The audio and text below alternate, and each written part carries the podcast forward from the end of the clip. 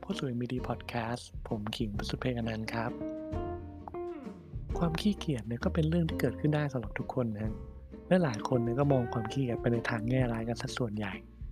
แต่ในขณะเดียวกันครับ การที่เราขี้เกียจอย่างพอดีเนี่ยก็สร้างประโยชน์ได้เหมือนกันนะครับ รู้ไหมเพราะคนเก่งระดับโลกครับ อย่างเช่นวูฟแกงโมซาร์ทเขาก็มีช่วงขี้เกียจเหมือนกันครับ โมซาร์ทได้อธิบายไว้ว่า เวลาที่เขาแต่งทำนองเพลงใหม่ๆเนี่ยเขาก็มักได้จากการรับประทานอาหาร ออกไปเดินเล่น หรือกำลังเข้านอนก็ตาม และแม้แต่นักเขียนระดับโลกอย่างคุณคริสตีเขาก็ยังเธอก็ยังเขียนมาในอัตชีวประวัติของเธอว่าสำหรับฉันแล้วความคิดสร้างสรรค์เนี่ยจะเกิดขึ้นเมื่อเราอยู่เฉยๆ บางครั้งก็เกิดขึ้นมาจากความขี้เกียจเสียด้วยซ้ำแม้แต่นักจิตวิทยาครับ นักจิตวิทยาหลายท่านเนี่ย ก็ดูจะเห็นด้วยกับแนวคิดทั้งสองนั้น เพราะงานวิจัยจำนวนมากนะครับ เห็นไว้เห็นว่าการพักในระดับที่พอดีเนี่ยจะช่วยให้เรามีความคิดสร้างสรรค์เหตุผลง่ายๆครับก็เพราะว่าเมื่อเราเลิกสนใจงานตรงหน้าของเราแล้วเนี่ยแล้วไปทำอย่างอื่นเนี่ยสมองนะครับจะมีเวลาประมวลผลและบ่มเพาะความคิดงานก่อนหน้าที่เราทำนั่นเองครับ ช่วยให้งานนั้นเนี่ยมีประสิทธิภาพแล้วก็เกิดไอเดียเพิ่มมากขึ้นนั่นเอง แม้แต่ความคิดก็ต้องใช้เวลาบ่มเพาะครับ เคยสังเกตไหมครับ เวลาที่เรามีปัญหานั่งคิดหลายตลบก็ยังแก้ไม่ตก แต่พอหยุดทำไปสักพัก บางครั้งเนี่ยวิธีแก้ไขปัญหาหรือไอเดียใหม่ๆ ก็พุ่งพรวดขึ้นมาเลยซะงั้น นั่นก็เป็นเพราะว่าสมองนี่ยครับ ยังคงคิดเกี่ยวกับการทำงานชิ้นก่อนหน้าโดยที่เราไม่รู้ตัวนั่นเอง แม้ว่าเราเนี่ยจะหยุดทำงานชิ้นนั้นไปแล้วก็ตามอ่าสิ่งนี้แหละครับ คือการบ่มเพาะความคิด แล้วทำไมล่ะ ความคิดผุดขึ้นเมื่อเราหยุดที่ทำงานกัน มันก็เป็นเพราะว่าการจดจ่อกับบางสิ่งบางอย่างนะครับ เป็นการบังคับให้สมองนะคิดคิดมุมเดียวนั่นเอง และการหยุดการจดจ่อหรือหยุดการทำงานงานนั้นนะครับจะช่วยให้เราเปิดก้างกว้างทำความคิด แทนที่เราคิดว่าสิ่งสิ่งหนึ่งอะจะต้องใช้วิธี A วิธี A วิธี A เท่านั้น แต่การหยุด ความคิดหยุดการทำงานนะครับ จะช่วยให้เราเนี่ยมีวิธีแก้ไขปัญหาที่มากขึ้นที่กว้างขึ้นนั่นเองครับ นักจิตวิทยาอย่างคุณเบนจามินบราดและทีมงานเนี่ยเขาก็ได้ได้การทำการทดลองในปี 2012 ขึ้นมาแล้ว โดยเขาแบ่งให้อาสาสมัครนะครับ เป็น 3 กลุ่ม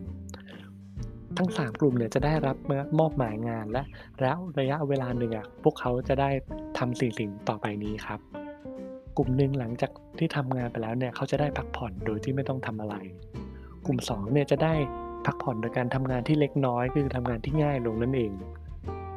และกลุ่มที่3ครับจะต้องทำงานอีกชิ้นที่ยากขึ้นกว่าเดิม และทั้ง 2 กลุ่มเนี่ยมีเวลาทั้งหมด 12 นาที ผลออกมาครับ ปรากฏว่ากลุ่มที่ 2 ที่ได้ทำงานง่ายๆเนี่ยมีระดับความคิดสร้างสรรค์เนี่ยเพิ่มขึ้นถึง 40%ในขณะที่กลุ่มแรกและกลุ่มที่3เนี่ย ระดับความคิดสร้างสรรค์ไม่ได้เพิ่มขึ้นไปเลยอ่านั่นแหละครับ ความคิดต้องใช้เวลาบ่มเพาะครับ การเอ้อระเหยงานสักนิดเนี่ยก็เป็นสิ่งที่ดีนะครับ รู้หรือเปล่า มีงานวิจัยครับ ให้เขาให้อาสาสมัครเนี่ยคิดแผนงานว่าถ้าเรามีเงิน 10,000 ดอลลาร์เขาจะเปิดบริษัทได้ยังไง แล้วก็ให้และระหว่างการคิดแผนงานนะครับ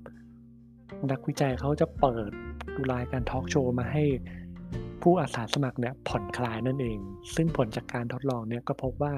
กลุ่มที่ดูรายการทอล์กโชว์กลุ่มที่ได้รับการพักผ่อนเนี่ยมีแนวโน้มว่าจะคิดไอเดียใหม่ ๆ ได้ดีกว่า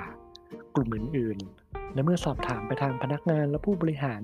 ที่ลองปรับใช้แนวคิดนี้ครับเขาก็พบว่าการให้พนักงานพักผ่อนหรือพนักงานเออระเหยบ้างในการทำงานเนี่ยพบว่ามี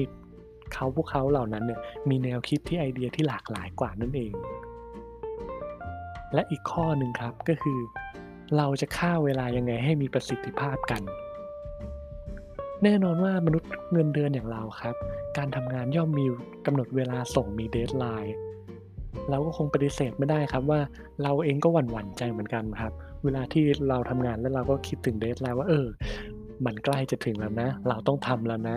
เราเองก็ไม่กล้าจะเออระเหยลอยชายเหมือนกันครับ แต่อย่างที่กล่าวไปครับ การผลักงานหลักเนี่ยไปทำงานเล็กๆ งานอื่นๆ หรือการผ่อนคลายเนี่ยจะช่วยให้เราอะมีประสิทธิภาพมากขึ้น เพราะฉะนั้นเนี่ยก็มีวิธีง่ายๆครับที่จะช่วยแก้ไขปัญหาเล็กๆ น้อยๆนี้ได้ ช่วยคลายความกังวลนี้ได้ วิธีนั้นก็คือการเดินนั่นเองครับ ง่ายๆเลยเห็นไหมครับ เพราะจากการวิจัยของมหาวิทยาลัยสแตนฟอร์ดเนี่ยก็พบว่า การเดินไม่ว่าจะเดินในที่ร่มหรือเดินในที่แจ้งเนี่ยจะช่วยให้สมองกลับมาสดชื่นครับ แล้วก็มีแนวคิดที่หลากหลายมากขึ้น แต่ข้อสังเกตคือการเดินนั้นเนี่ยควรจะทำในพื้นที่ที่มีกว้างในระดับหนึ่ง อย่าเดินในพื้นที่แคบครับ การที่เราได้พักจากโรคที่เร่งรีบบ้างเนี่ยก็มักจะส่งผลดีกว่าการตะบี้ตะบันโดยไม่หยุดพัก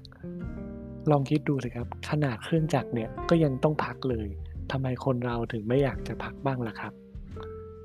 และในฐานะโฮสต์ผมก็หมดหน้าที่แต่เพียงเท่านี้ละครับ แล้วไว้เจอกันใหม่ในครั้งหน้า และหวังว่าครั้งนี้จะมีประโยชน์ไม่มากก็น้อยนะครับ สวัสดีครับ thank you